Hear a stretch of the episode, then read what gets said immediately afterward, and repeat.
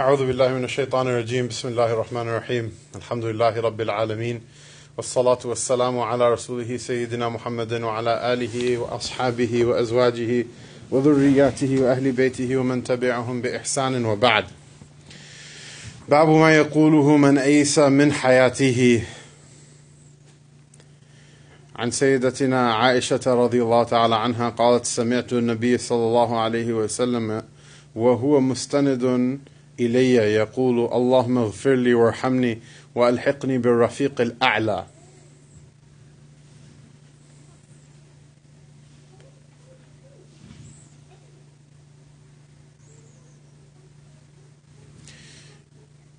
This is a chapter regarding what a person should say when they, uh, when their life, it seems like their life is over, they're about to die.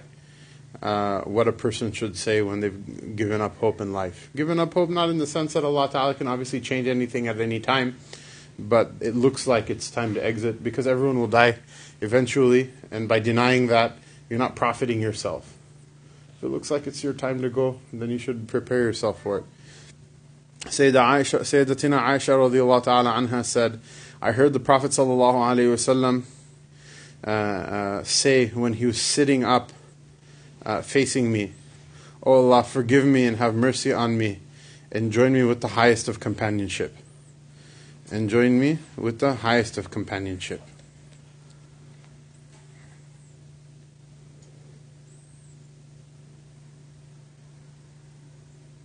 Meaning what? قيل المراد به قيل المراد به الملائكة المقربون والعباد الصالحون بمعنى الأعم وهو الوجه الأتم المناسب لما جاء في قول يوسف وتوفني وتوف عفوا توفني مسلما وألحقني بالصالحين. وفي الصلاح في السلاح لابن همام. هم الأنبياء والصادقون والشهداء والصالحون المذكور في قوله تعالى وحسن أولئك رفيقا.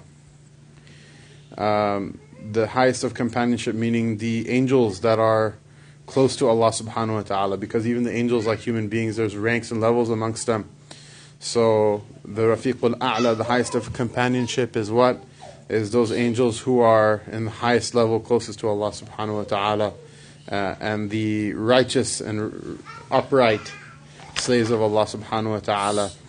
Uh, and this is the most uh, general meaning of Al-Rafiq al-A'la and the most proper. Uh, and this is also uh, in line with the Quranic dua of the Prophet uh, Yusuf alayhi salam when he said, Take me, Ya Allah, take me as in a state of submission and join me with the righteous. Um, and uh, uh, Ibn Humam, who is, I'm assuming, the commentator, uh, the commentator on the Hidayah, the canonical commentator on the Hidayah, Sahib al-Fath al-Qadir. Um, he said that these are the people, the Rafiq al-A'la is who?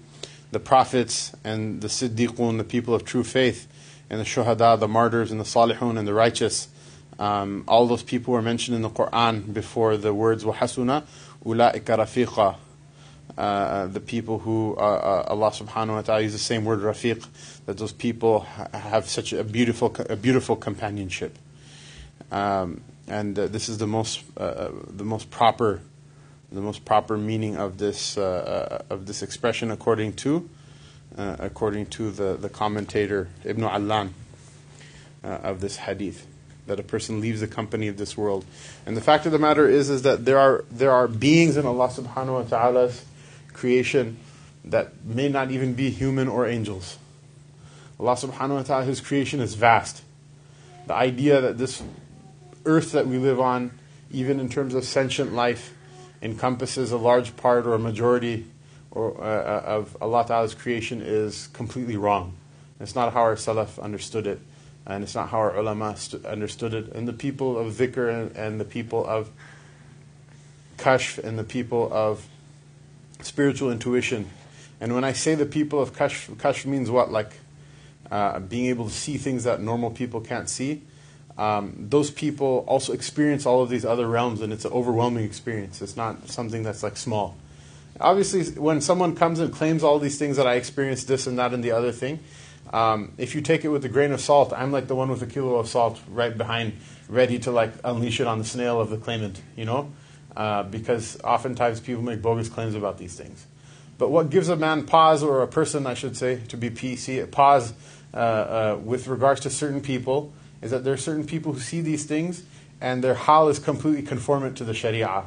They're the ones who never miss their sunnahs. They're the ones who are always on wudu. They're the ones who are always making dhikr of Allah Ta'ala. They're the ones who are the most uh, uh, exacting in their, their following the sharia. They're the ones who are underst- understand the aqidah of the Ahlul Sunnah and, and, the, and the righteous people most properly. They're the ones who you see have the most fear of Allah Ta'ala in them. Then when they claim they see something, you know, then it gives you pause that maybe this person actually has uh, some sort of hal with Allah Subhanahu wa Ta'ala. And there are very few people like that. But you know, even from amongst those people, they experience these things that that uh, uh, give them the idea that, that we're a very small part of Allah Ta'ala's creation. So whoever Allah Ta'ala has from His, from from the things that in the people and the, the, the beings that He created that are the closest to Him, and they're known in the ilm of Allah Subhanahu wa Ta'ala. Some of them are very strange. They're like the personified, uh, uh, the personifications of certain good deeds that people have right? Uh, um, some of them are the personification of certain, you know, concepts. That this is the rahim, this is the, the kinship bonds, or this is the personification of the recitation of the Quran, or this is the personification of truth, or this is the, the you know, the animus of the Kaaba, or something like that, right? Because quote unquote primitive people, that's what they, they believe that everything has a spirit with it. I don't think that's completely far from our belief. The difference is we don't worship those spirits. Uh, and we know that spirit, in, in, whether it's in a tree or whether it's in a human being, it's not a, it's not a tangible. It doesn't have a tangible uh, uh, form in this world, in this realm. But it doesn't mean that there's no realm in which it doesn't take tangible form. So whatever is beloved to Allah Subhanahu wa Taala from all of these things that we know, and the majority of things that we don't know, uh, you know, the the du'a is that Allah Subhanahu wa Taala give us their company in this world and in the hereafter. وعنها رضي الله تعالى عنها قالت رأيت رسول الله صلى الله عليه وسلم بالموت وعنده قدح, قدح فيه ماء وهو يدخل يده في القدح ثم يمسح وجهه بالماء ثم يقول اللهم أعني على غمرات الموت والسكرات الموت رواه الترمذي Sayyida Aisha radiallahu ta'ala anha, she narrates that I saw the Messenger of Allah sallallahu alayhi wasallam when he was dying. And he had a small container, a small vessel in which there was water.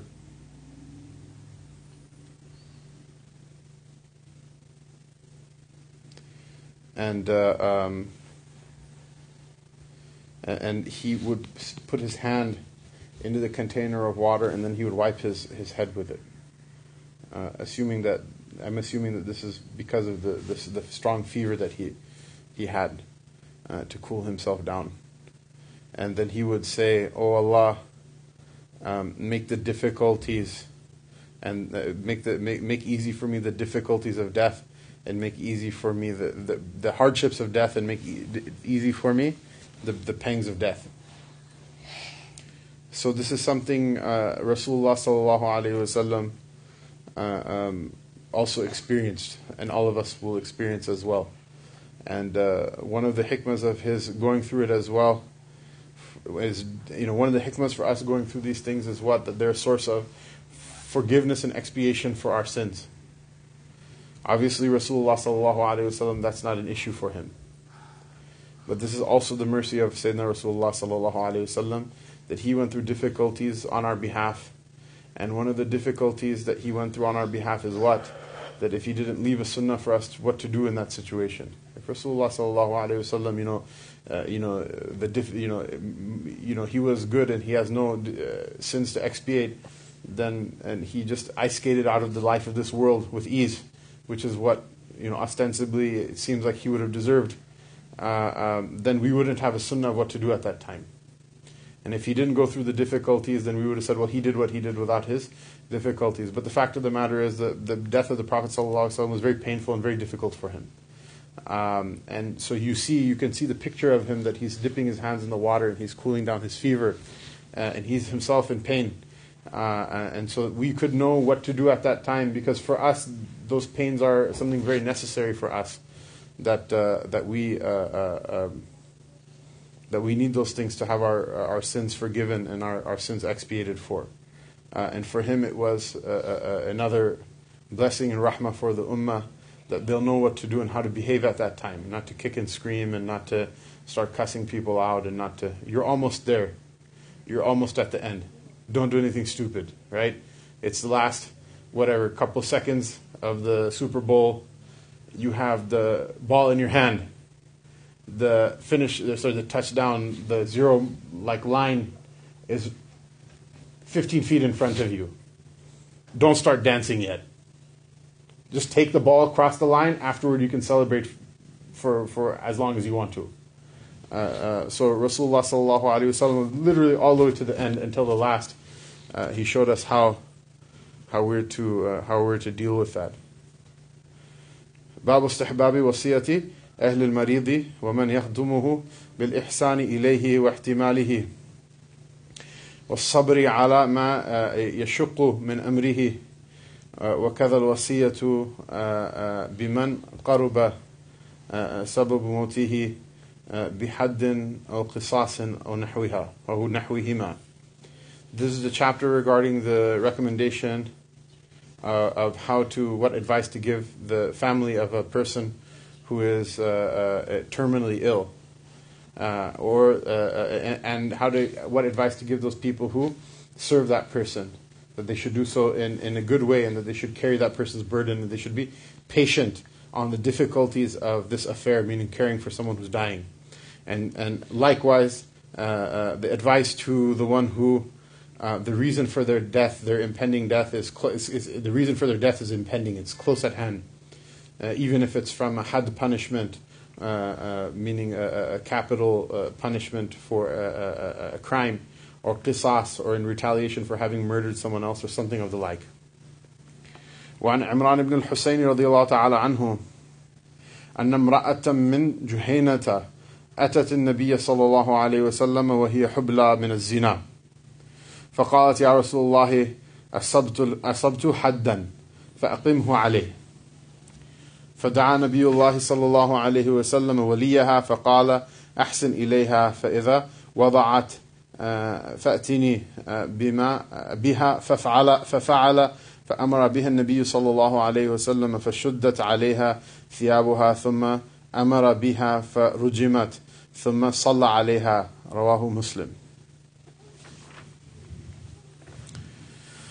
The chapter regarding the recom- uh, sorry, the chapter we mentioned the chapter heading. It's narrated by Imran bin Hussein, and it's a short, it's a short narration uh, of an uh, of a longer story.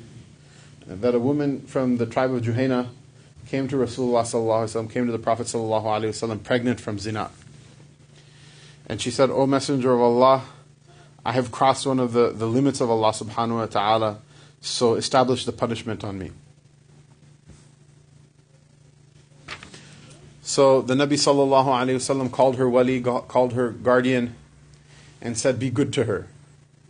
And when she gives birth, then uh, uh, bring her to me. Uh, and he did so. And uh, he then uh, commanded that she should be uh, tied by her clothes, or that her clothes be tightened, so as to not expose anything in the process of the the rajam, and that she be stoned to death and then he prayed her janazah. It's a narration of Muslim. There's a number of issues that, uh, that, that this story brings up. One of the things is that in the deen, the hadd punishments, the, the, the prescribed sharia, prescribed corporal and capital punishments with regards to certain specific crimes, it's a special class of crime. Um, there are certain punishments that are actually worse in the Sharia, but there's no hadd punishment. There's no prescribed fixed punishment for them. Like transacting in riba, it's uh, a crime that's even higher than it's a crime that's even higher than zina, for example. But there's no fixed punishment for it. You pay the money back, and you just have to deal with it in the hereafter. And so there's a difference of opinion amongst the ulama with regards to what the theory behind the hadd, the usuli theory behind the hadd punishment is. One of the one of the uh, uh, uh, opinions, which is the opinion of the jamhur of the majority of the scholars, is that the hadd punishment is an expiation; it's forgiveness for the for the sin. The person receives the punishment, then they're guaranteed that that's as long as they sought it out of uh, out of uh, sincerity uh, in in wishing to be cleansed from that sin, then that that punishment becomes a, a source of a source of uh, expiation and kafara for that person in the life of this world. Um, Imam Abu Hanifa rahimahullah ta'ala, he, his opinion is different than that. He says, no, this sin is like every other sin, in as much as it can only be forgiven by sincere repentance. The other ulama also, they don't preclude the idea that repentance can get you forgiven for it. But the idea is that the one that the hadd passes over, that one will be forgiven because they've, been, they've taken their, their punishment in this world. Abu Hanifa says no. It's just sincere repentance is the only thing that, that gets any sin forgiven, and the punishment itself is not going to guarantee that, that the sin is forgiven. A person should repent. To my knowledge, wallahu a'lam, I don't have an encyclopedic like uh, knowledge of the Sharia from every different imam's point of view, but to my knowledge, uh, I've not heard a, a, claim from any of the ulama that a person should, it's encouraged for them to seek the hadd punishment if they did something wrong. So the hudud, they don't become, uh, uh, they don't become uh, uh, uh, obligatory to be enforced until the complaint is raised to the authorities. So if, for example, someone, so for example, like, you know, the, Zayd and Amr are sitting here, Zayd stole something from Amr, Zayd stole something from Amr, Amr caught him. If the two of them work it out amongst themselves, that's, that's okay. There's no sin involved there. And they should work it out amongst one another. It's actually preferable to work it out amongst one another. They should not raise it to the authorities. Once it gets to the authorities, once it's just between them, they can, they can deal with it with one another and it'll be done. Once it's raised to the authorities, then at that point the judge, the qadi, once the case comes in front of him or in front of one of the official representatives of the state, then the, the case cannot be forgiven in this world. Then it's a sin on everybody if the case is forgiven. Why? Because that matter has become public. And there's now a public interest in seeing that this crime be punished. Otherwise, people will feel the injustice of it, that this thing happened and nothing happened about it. And perhaps it's okay that some people will be forgiven some people will be punished uh, or that, that it's something that is okay if it happened, it's not that big of a deal because it's a very big deal. If you can control the, the, the scope of who knows about it, then that public interest is not invoked. The same thing is there with zina. Obviously, nobody in this gathering ever committed zina. Allah Ta'ala protect us all from ever committing zina. Uh, and the one who makes tawbah from a sin is like, the, is like the one who never committed that sin in the first place. But if a person ever committed zina, Allah Ta'ala protect us, it's actually the, the ulama say you're not supposed to take it to the the the the, the, the tribe the, the the the what you call the magistrate or to the court. Why? Because if it's something the two people, the two parties who committed it, they keep it uh, under wraps and they make tawbah for it, it's better. And in fact, the the the the, the way the Prophet ﷺ taught people to be judges is what is that عن الحدود بالشبهات that you should try to uh, get people off of the hadd punishments through technicalities or through giving them the benefit of the doubt. So even even uh, the stories of the Prophet sallallahu uh, uh, uh I'm not sure if it's the exact same story or another one. There's a story that a woman comes to the Prophet sallallahu alaihi wasallam and she says she confesses that she committed zina, and she's married, and uh, or she was married, and what happens is that she confesses in front of the Prophet ﷺ and he turns away from her once, he turns away from her twice, and she, he, he turns away from her a third time. And then uh, he asks her questions out of the possibility, uh, uh, bringing up the possibility that maybe she did something improper, but it wasn't technically zina, right? Zina is what? Uh, the act like, uh, the, the act as if to see the, the thread go through the eye of the needle, right? So there are a number of things before that that are the muqaddimat of zina that are haram and wrong and things like that, but the hadd is not for any of those things. And so uh, uh, then he tries to, you know, and then what he asks is that, wait, maybe you're you're pregnant, and so she's pregnant, and so he says, wait, go do. She come if, if once it's established that she's pregnant, he says, wait and deliver the child first. So she delivers, she comes back with the baby in her arms. And then he says, What? He says, Go back, and uh, uh, the child has a right that, that the mother should feed it, suckle the child. And so she does that. So it's two years and nine months, basically, almost three years, basically, that he's putting this off. At any point, she could have, she could have just bounced, and he was not going to send anyone after her.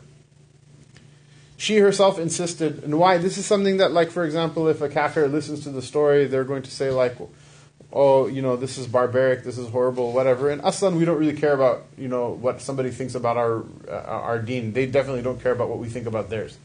Uh, but what they don't understand is what is that a person who has a genuine fear about standing in front of Allah subhanahu wa ta'ala and feels guilt in front of Allah subhanahu wa ta'ala, sometimes these things become more of a mercy than, than, than them living with their guilty conscience. Uh, and so she, of her own volition, comes back again and again and again and then uh, the the command is given that she should be uh, uh, uh, stoned. Interestingly enough, right? So if she is going to be stoned to death, it's known to everybody. Rasulullah in this hadith he says what he gives the wasiyah to her wali, her guardian, who knows that she's basically you know she's going to come back and all that's going to happen is she's going to be uh, you know given the given a, uh, an execution essentially. What does he say to the wali? Astaghfirullah, you raised a horrible daughter, you raised a horrible relative, she's horrible, this and that, I can't, you know, get her out of my face and all this. No. He said, What? Ahsan ilayha, ilayha, ilayha. Be good to her. Take care of her in this time. Don't treat her like garbage or treat her badly. And, uh, uh, you know, it's not like this kind of like super hyper Protestant judgmentalism that like uh, everybody treats a sinner like as if they're some sort of like leper or diseased person that should be pushed away. Which, interestingly enough, even Sayyidina Isa alayhi salam, even according to the, the Yahud and not the Yahud, the Nasara, he never, he was the one who used to take care of lepers, right? Uh, so obviously, him treating someone like a leper would be that what he makes ihsan toward the person even though nowadays they treat like poor people like as if they're some sort of like uh, like Ebola virus patient or something like that. That we need to get rid of these people, otherwise they'll consume all of society with their horribleness, right? Um, so what is it? It's uh, and I can't you know stomach the hypocrisy of all of this that people should claim that they're evangelical Christians and they're or they're very super. Even Muslims, we're Muslims like that as well that in, in, in this country and in other countries that they claim they're very religious and they're very quote unquote conservative. By the way, this word liberal and conservative, these words mean absolutely nothing. In fact, all they mean is that the person who ascribes themselves to themselves is confused. They don't mean anything. Uh, uh, uh, and it just means that the person is confused, you know? Uh, there are other confused people as well. We don't agree with them. There are people confused about their gender as well. We don't. We say, okay, it's biologically should be known. We recognize you may have some psychological issues, and we feel sorry for you. We don't like, you know, we're not making fun of you about that. But this is basically from the same, as far as I'm concerned, it's the same uh, uh, um, class of class of difficulties that, that should be dealt with. Uh, but how can you be a person who describes yourself as a Muslim, or how can you be a person who describes yourself as a Christian, and then afterward have no mercy for the poor? I have no idea. Treat beggars like garbage. Obviously, the Prophet sallallahu ﷺ, it's like the second, according to some of the ulama, the second narration that came down, Surah Al-Duha, the first narration after the Fatra, that, that, that as for the one who begs and asks, you're not allowed to turn him away harshly. Uh, and Sayyidina Isa alayhi salam, obviously, he, you, there's no stories in the Bible that show him treating poor people badly uh, or with anything except for with the utmost of honor and respect and care uh, and concern and compassion. At any rate, so what does he do? He, he tells the, the wali that treat her well. Why? Obviously, what's the point in treating someone well who is going to be, uh, um, who's just like the, the, the clock is ticking over their head? They have no future.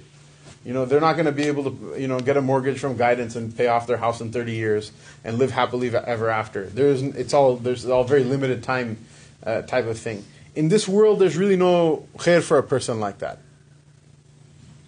One thing is the whole honor issue. Even that, he said it to the side, sallallahu alaihi wasallam. Beside that, there's a very practical issue. Even that practical issue, Rasulullah sallallahu alaihi wasallam said that in this world, basically what he's saying in this world, it's very clear that there's very little reason for you to invest much into her. But for the akhirah, you'll receive reward. That's why he was saying, ahsin ilayha, that for the akhirah, this, all of this will count for you. And then the Prophet ﷺ, it's, it, it, it, said explicitly that what he commanded that she, and she came back of her own volition, and he commanded that the hadd punishment be carried out. Afterward, he personally prayed over her janazah. Rasulullah ﷺ didn't pray over everybody's janazah, by the way. There were instances that he said, I'm not going to pray over this person. But he prayed over, over her janazah as well. There's a narration that someone was casting a stone at, at, at an adulterer. It didn't happen very often in Medina Munawwara. It was very uh, rare uh, occasion. Uh, uh, and really, in the history of Islam, rajam happens like Allahu Alam. It happens like a handful of times in every century. It's not something that happens super often.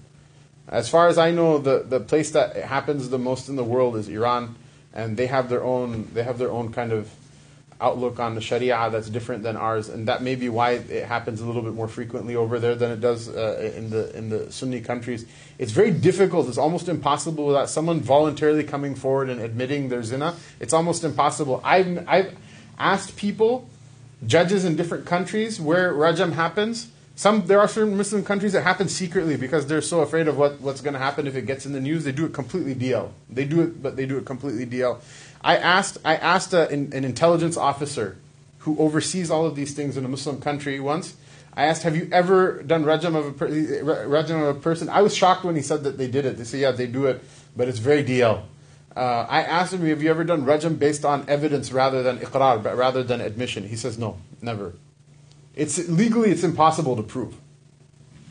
At any rate, Rasulullah when the rajam was happening, uh, someone cursed uh, cursed the the the uh, the uh, uh, the person who was getting stoned when they throw threw the stone, and Rasulullah sallallahu forbade forbade them said don't curse them, because this woman wallahi if her uh, toba was spread on all of Medina everybody would have been forgiven because of it, and that includes the obviously that will include what it will include the munafiqeen as well that those people, if they made a toba like this, all one toba would have sufficed for everybody. If they, if it was just small pieces were distributed to everybody, that's how much sincerity it was given with.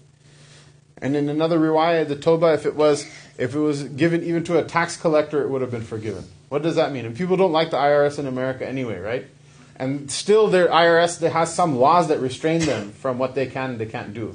The tax collector in the old days were basically they're thugs, they're goons, like you know, like you have the people repo cars and things like that. Uh, there's some laws that prevent them from doing what they're essentially like gangsters and thugs that found a legal way of doing their thuggery. They're not super nice people. If you ever deal with people at the impound lot or whatever, they're not very cooperative about anything. So uh, the idea is in the old days, imagine those people when they're unchecked, you know, that they're, they're, they become a metaphor for horribleness. Uh, Rasulullah said that this is even a tax collector. If they, they, if they made this tawbah, Allah Ta'ala would have accepted it from them. So that's that's what it is. Uh, uh, that if a person who is, you know, people say, oh, they're terminally ill, you know, just give up or whatever. Even this the person who is about to be stoned for, for for zina, uh, uh um, that person Rasulullah said, what? Be good to them. Be good. Be good to that person. Babu Jawazi qawl al maridi. And by the way, yeah. So I, from a fiqh point of view, nobody. My sincere and heartfelt advice is: a, don't commit these sins. B, if you do just go and cry in front of Allah Ta'ala and give Him your your tears, inshallah. The fact that you have tears is a good sign, inshallah. I can't guarantee it, but it's a good sign that your your uh, is being accepted. The fact that you hate that you did your sin, and uh, then afterward, the Sharia says it's superior not to tell. Uh, uh, so you don't have to tell anybody. It's better that you, especially if there's no way anyone will find out. One thing, if they're going to find out anyway, that's a different thing, right? Uh, but if there's, especially if there's no way anyone's ever going to find out, just rectify the situation. Whatever haram, illicit relationship there is, cut it off. Be done with it. And your tears in front of Allah Ta'ala are sufficient, inshallah, as a sign that your tawbah is being accepted, inshallah, and don't don't uh, don't don't say to anybody. As another st- interesting fact, uh, um, there when you're outside of Darul Islam, if a person commits uh, zina, for example, in uh, a, a, a, place outside of the wilaya of the Sharia, um, then they go to the qadi, to the judge within Darul Islam, and even if they admit the crime, if it happened outside of Darul Islam, there's there's no jurisdiction. It's just between you and Allah. You can't. You're not eligible to receive the hadd punishment aslan. Uh, that's not an endorsement or any way in any way. Just the the sin, all of these crimes, whatever happens to us in a, in this life or doesn't happen, the real show is going to be on the day of judgment. I wish I could say all of us are going to live long lives and be happy and healthy and wealthy and uh, uh you know enjoy a very idyllic and storybook type life. The fact is, it's not. You can't guarantee it. Maybe some of us, maybe all of us will die before reaching old age. Maybe someone will get some sort of painful disease. Maybe someone will lose all of their money. Someone's wife or husband will leave them. Somebody, this will happen. That those things happen. You can't guarantee any of it. Whatever happens in this world or doesn't happen in this world, the Yom Al Qiyamah, as long as it's in order, you'll be okay. You, you, you, all remember the hadith of the Prophet ﷺ that Yom Al Qiyamah, the person who suffered the most in this world, who's in Jannah, will be brought forth, and Allah Ta'ala ask him, after he enters Jannah, have you ever had any difficulty in his life, your life? Say, yeah, Wallah, I never, yeah, my Lord, I never had any difficulty in my life. Why? Because that reality is so solid, it makes everything else seem like nothing. And then the person who enjoyed the most in Jahannam, Salah, there's going to be some people in Jahannam that really lived it up in this world in ways that, mashallah, desi bache from the, from the western suburbs can't even imagine. Okay? Like if you even tried thinking about it, like you even saw it, you'd have to just go make wudu or something like afterward. It's so bad, right? Those people will be asked Yom Al Qiyamah, uh, uh, uh, uh, you know, did you ever enjoy anything? Once they're in the hellfire, they'll say, our, our Lord, we never enjoyed anything in our life. We never had a good day ever. We never saw any good in our existence ever. billah. So a person, whatever happens, good, bad, or ugly in this world, those things they happen. It, the good news is whatever it is, it's going to be over very soon sooner rather than later. Uh, or if you want to be overly op- optimistic, sooner or later, it's going to be over. As long as your hisab on that side is clear, we'll be fine, inshallah. Inshallah, we'll be fine. That's the gham that we all have to have is that we should make sure that the, the, the hisab is clear on that side. So don't don't go around admitting your sins to people, inshallah. Just make tawbah to Allah Ta'ala. Allah Ta'ala will forgive you, inshallah. Babu Jawazi Qawl al Maridi أنا وجع أو شديد الوجع أو موعوك أو وأرساه أو نحو ذلك وبيان أنه لا كراهة في ذلك إذ لم يكن على وجه التسخط على وجه التسخط أو إظهار الجزع. Um, the chapter Mm.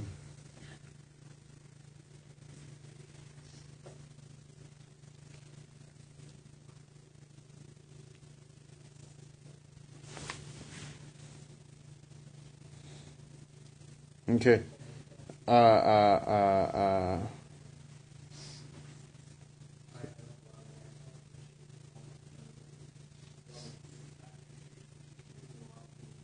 Well, Sahu, I'm just looking up what the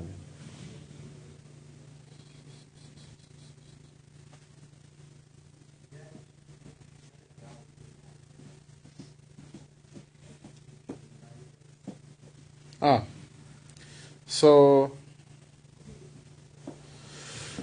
the chapter with regarding the permissibility for the sick person, the terminally ill or very ill person, to say I'm in pain or I'm in severe pain or uh, I'm hurting or oh my head or something like that, and uh, uh, the explanation that it's not makruh, there's no dislikedness in that, as long as it's not uh, uh, um, a person showing their anger with Allah subhanahu wa ta'ala or uh, showing that they're they're freaking out.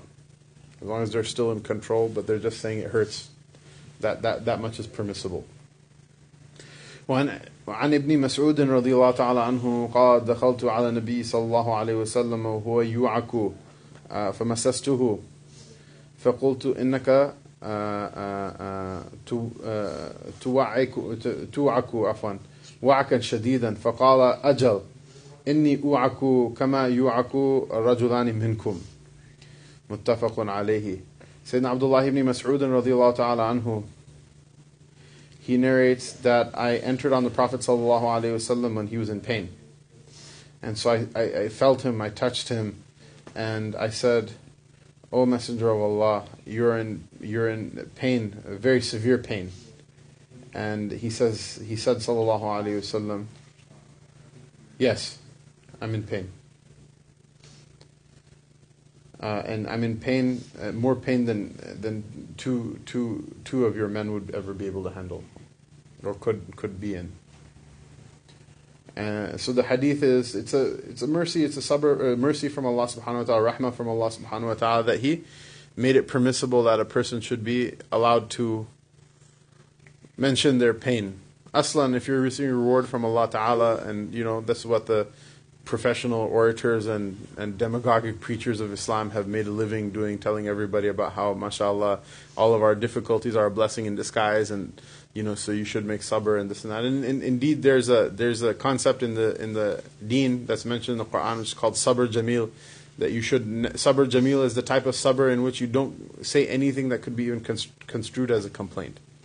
But Rasulullah also his sunnah is for everybody, and not everyone will be able to handle that. That's also a mercy from Allah subhanahu wa taala that if you're in pain, uh, you're not required to do sabr jamil. You can also admit that you're in pain. Sometimes admitting your pain to somebody else, uh, um, there's a catharsis in it. You feel better because you admitted it to somebody. Um, that's all only with the people who you love and who love you. Otherwise, most people, when you admit your pain to them, they take it as a sign of weakness and exploit you for it. So you want to be careful who you admit your pains and your difficulties to. Because not everybody has your best interests at heart, unfortunately, even though that's what the deen is.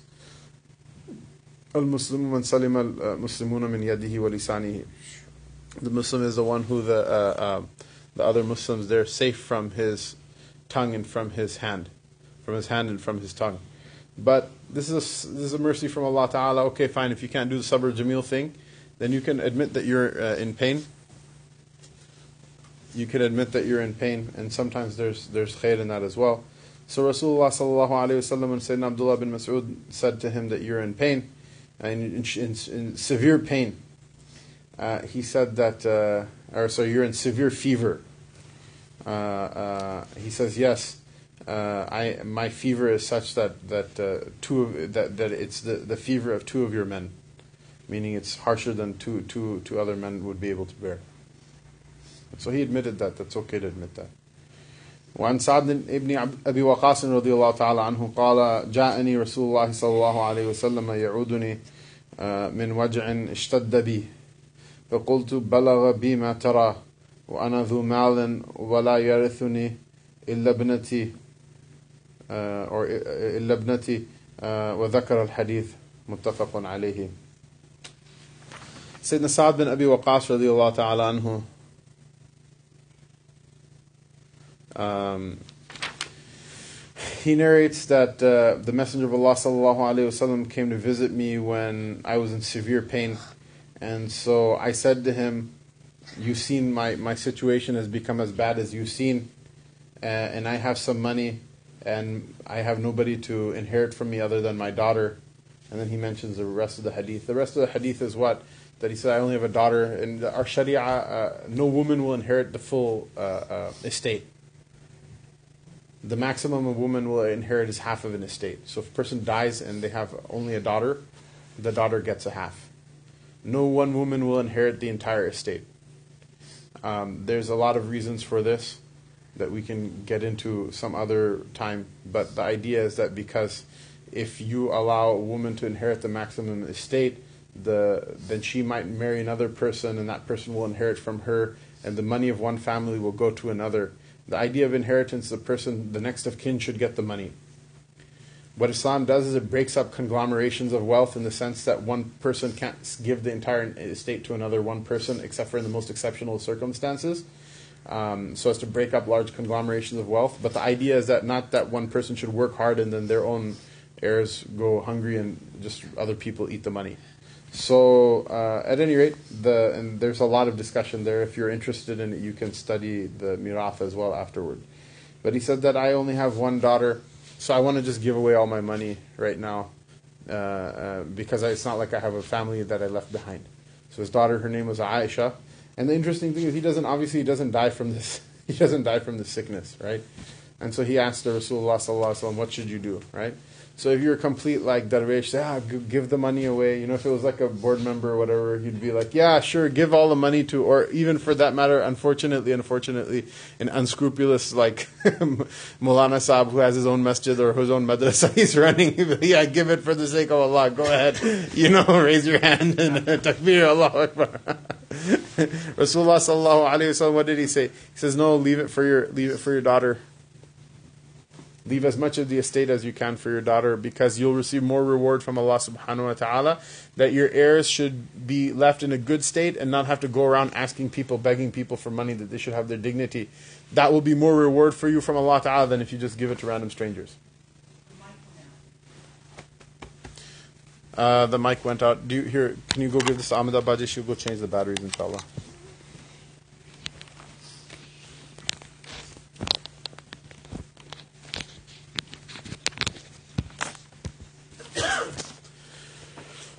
So Rasulullah sallallahu alaihi wasallam, obviously, he always encouraged people to do what's best.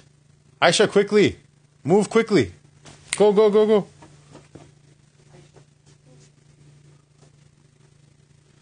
So obviously Rasulullah sallallahu alaihi wasallam, he uh, uh, Allah Ta'ala give reward to Aisha and Abdullah. They both did khidmah today, mashallah. Um, he encouraged people to do what's best, but oftentimes that wasn't the way people nowadays would do so. Callous and self-righteous people would do so. Rasulullah always looked for the person that's doing the good, what's in their interest, and then he looked at interests in a holistic sense. If everybody gives all their money to the masjid, then everybody's family is going to go hungry. There are people in this world, they'll say that. They'll say, give all your money, give all your money. By their bank account is just as fat as it ever was. There are people who say, oh, go and study, go do this, go do that. Their own sons are in medical school. There are some people who will say, go out in the path of Allah subhanahu wa ta'ala. Don't worry, Allah will provide for you. And their own uh, sons are, mashallah, in university and at work and things like that this type of encouragement to doing good, there is no khair in it. Obviously, if somebody has this, you know, if somebody uh, uh, has, you know, been kind of duped by a person like this, whatever you do for the sake of Allah Ta'ala, Allah Ta'ala will reward you for it. So a person shouldn't feel bad, oh, look what I did and I, someone made a fool out of me. Go get the mic. She's changing the batteries. Go get the mic back from her. Oh, they moved the batteries. No, no more batteries for today? Okay, I'll, okay, that's fine. Can you hear me now? I'm trying to yell a little bit. So the idea is that okay, fine. If you were, if someone did that to you, don't feel bad. Don't feel bad. Why? Because whatever in Allah la yudhi'u ajr al muhsinin. Allah Ta'ala doesn't ever waste the, the reward of a person who does things with ihsan. Like the Rasul sallallahu, alayhi wasallam told a story about the man who wanted to give sadaqah so he gave it to a woman, and then everyone laughed at him and said, "Oh, she's a prostitute." And the, the person who wanted to give sadaqah, the next day he gave sadaqah to someone. They all laughed at him and said, "The guy you gave it to is a thief." And the third person he gave sadaqah to, and they all laughed at him and said, "That guy that you gave sadaqah to, he's just cheap. He's a miser. He dresses like he's poor. He actually has a lot of money." And so, but the sincerity that the, the, the person then saw in a dream, the sincerity with which they gave, was such that the prostitute, when she received the money from him, it, ca- it was a cause for her making toba from, from doing that work. And the, the, the uh, thief that, that, that, that got the money, it was, a, you know, that the sincerity with which it was given, it became a cause for him to what? To stop stealing. And the, the, the miser, the, the, the rich man who was a miser, when he got that money, it was, it was given with such sincerity. It was a cause for him also to stop being so cheap that he should also then give for the sake of Allah Ta'ala to the less fortunate as well. So if a person is in that if a person is in that situation, uh, okay, now that you know better, then find better people to take advice from. But it's not you know it's not that big of a deal. You're still doing okay as long as you are still happy that you did something for the sake of Allah. You're still doing okay. Don't feel like I wasted my time or I wasted my efforts, wasted my energy. They all made a fool out of me. You did it for the sake of Allah Taala. Whoever is a fool for the sake of Allah Taala, the glad tidings to you. The fact is that everybody else is a fool. You're the one, Yom Qiyamah. You'll see how much Allah will reward you for it. But uh, you shouldn't do that intentionally. Uh, and, and the point is more for what? The point is more for the ones who are giving people this advice that you rectify yourself, straighten yourself out up first. Don't be a person who sees that you know what's uh, uh, good for the goose isn't good for the gander. What you would like for yourself, that's what you should like for other people. Either you like something bad for yourself, so you should stop liking it for yourself and come on to what you're saying, the, the thing you're telling others. Or what you're telling others is not right, and you should stop saying that and you should start telling them what you say for yourself. If you're confused about the matter, you can go talk to Sheikh Amin about it. You can go talk to Mulana Bilal and Mulana Tamim about it. They'll tell you what, which, you know, how to rectify it. But this idea that, you know, you should say something for someone else and then when somebody, I remember there was a place I interviewed to be Imam for, a masjid I interviewed to be Imam for. And they super lowballed me with the number. To be honest with you, I myself feel bad that I should even ask about getting paid. Rasulullah sallallahu wasallam, right? All of his money was essentially the ghanima from the path of Allah Ta'ala. He earned it himself. He never, he never asked for, for a stipend or a salary. But whatever. So he lowballed me, gave me a number that I said, the amount of things you're asking me to do, and now you're going to give me this money. I can't suffice on it. No, no, this, you know, this work, work uh, requires sacrifice and this and that and the other thing. I'm like, yeah, uh, there's a time that I would have probably uh, gone for that, but uh, now I know it doesn't work. You know, sometimes keeping it real goes wrong. You know, when you try to keep it a little too real, you know, you try to fly above your pay, pay grade, it goes wrong. I'm sorry, I can't do it. So then after the the, meet, the negotiation or the meeting or whatever is done, uh, uh, uh, you know, he goes, "Let me take you to lunch." I said, "Okay, we'll go to lunch. I'll meet you there. What's the address?" No, no, no. I'll go. You can go in my car. So we go to this Mercedes Benz. I swear to God, it's like some sort of like South American dictator level of Mercedes Benz. It's not like the Benzes. Like my father had a Mercedes when we were a kid, mashallah. To me, it was just a car. I didn't know people like, oh, look, your father must be very rich. He saved money for a long time to buy it uh, and he bought it used, but it was a nice car, mashallah. Uh, he ran it for like 300, 400,000 miles, something like that. At any rate, this guy has a weird like Benz. I never seen nothing like it before. It's like some sort of special made like, you know, like when I say South American dictator, I'm talking about like not the not the like benevolent ones, the the death camp like type ones, you know. Uh, and I sit in this car and I'm like, oh my goodness. I said, you're telling me about the path of Deen requires sacrifices. What the hell is this? And he's just laughs. He has a good laugh. Sheikh, we're sinners. What are we going to do about it? I was like, yeah, okay. Even if I was going to take the job until now, now I'm sure as hell not going to take the job. Right? You, you can't do that. I mean, I'm sure the guy's a nice guy. He probably just never thought about it or what. You cannot, you cannot do stuff like that. That's really bad. That's very like a very large infraction of the sunnah that you ask somebody to do something you're not yourself willing to do. So Rasulullah sallallahu alaihi wasallam, the beauty of him and the mercy of him, right? وَمَا أَرْسَلْنَاكَ إِلَّا رَحْمَةً لِلْعَالَمِينَ is what? Is that he would have done it for himself and for his family, but he couldn't bear to see somebody else go through difficulty, so he said, don't do it. Your daughter, it would pain you to know that your daughter has nothing to, you know, no one to take care of her and this and that and the other thing. don't do it for yourself. Don't do it. He would have done it for himself, sallallahu alaihi wasallam, but he he didn't uh, he didn't allow anybody else. Ahlul Bayt of the Prophet sallallahu alaihi wasallam they they never took the money of zakat. They don't take the money of zakat until this day. But for who Sa'ad bin Abi Waqqas, he said, no, leave the money for your leave the money for your daughter. Uh, and that's that's the way you know that's that's how you can you know then show a straight face in front of everybody because people preach about all people preach about good akhlaq and they preach about unity and they preach about generosity and inclusiveness. Sometimes those are the people with the worst akhlaq.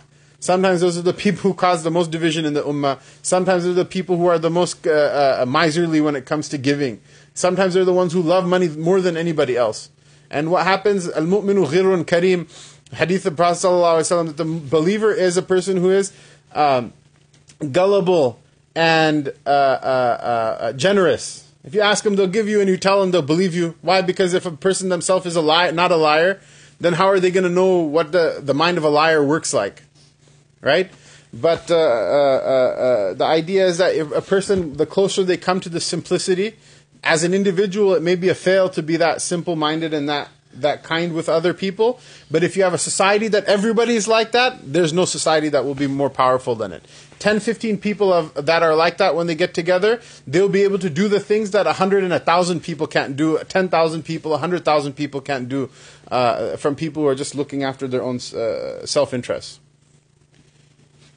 So he said, Sallallahu Alaihi Wasallam, Rahmatullah Alameen, Allahumma salli wa sallam wa barak ala Sayyidina Muhammad wa ala Ali Sayyidina Muhammad. He said, What? He said, Just don't give the money away. It's better you just let your, let your daughter have her share of the inheritance, inshallah. And he didn't die from that. He didn't die from that illness, by the way, radiallahu anhu. Rather, he became what? Uh, um, rather, he became what?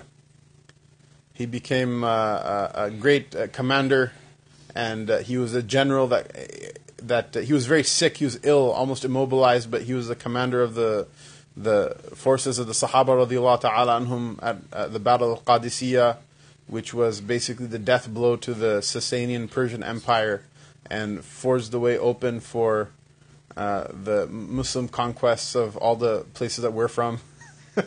so, alhamdulillah, Allah Ta'ala gave him good and long life. When Al Qasim ibn Muhammadin, radiallahu ta'ala, rahimahullah wa ta'ala, قال قالت عائشة رضي الله تعالى عنها ورأساه فقال النبي صلى الله عليه وسلم بل أنا ورأساه وذكر الحديث رواه البخاري You have to love uh, Rasulullah sallallahu alaihi wasallam how uh, how he despite being being who he was, uh, um, he still he still he still kept it real, mashallah. Um, Al Qasim bin Muhammad. Did anyone know who Al Qasim bin Muhammad is? Yeah, he's a grandson of Sayyidina Abu Bakr radiallahu ta'ala anhu. Muhammad bin Abi Bakr radiallahu ta'ala anhu was uh, um, conceived, uh, or sorry, not conceived, born during the Hajjatul Wida of the Prophet sallallahu alaihi wasallam and uh, uh, Al Qasim Al Qasim bin Muhammad is uh, uh, obviously his grandson. He's also the grandfather of Ja'far as-Sadiq, who's the sixth lineal descendant of the Prophet sallallahu alaihi wasallam. Ja'far bin Muhammad al-Baqir, ibn uh, um, Ali Zain al-Abidin.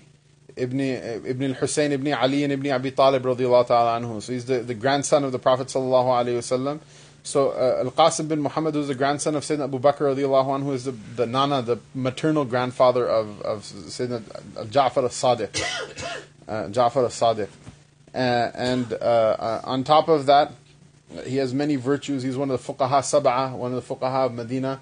In the age of the tabi'een, he's one of the one of the great ulama of Medina Munawwara who's considered an authority uh, in hadith and in Quran and in fiqh and in all of these other things. And um, he he and uh, uh, um, Muhammad bin Abi Bakr and Sayyidina Hussein radiallahu ta'ala anhuma.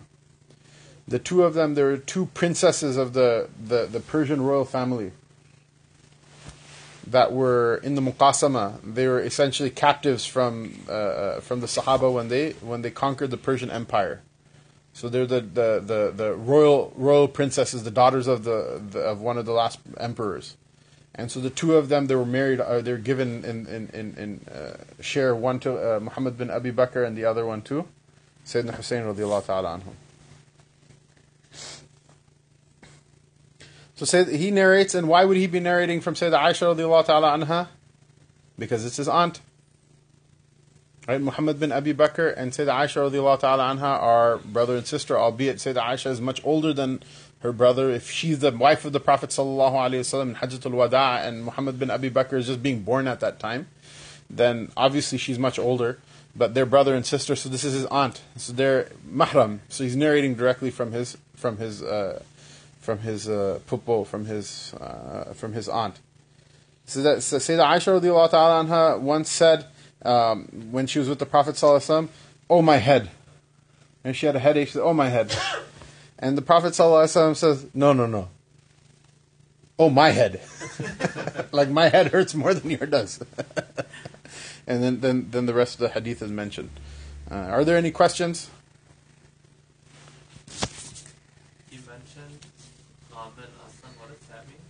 Hmm? Qam bin Aslan. Qam bin Aslan. Your talk. Keep saying, what are, in what don't know if context? those words mean, but Qam bin Aslan. Gham. Yeah. Gham means, gham means uh, uh, uh, like suffering. Uh, and uh, um, or, or grief, I should say, grief about something. And aslan means like originally or at the base of a matter. Asal is a Arabic word meaning root, and aslan means like at the root of the matter. Yeah. yeah, by the way, if I say stuff that, you know, whatever, that's the best way of knowing what I'm talking about is asking for a translation in it. Barakallahu.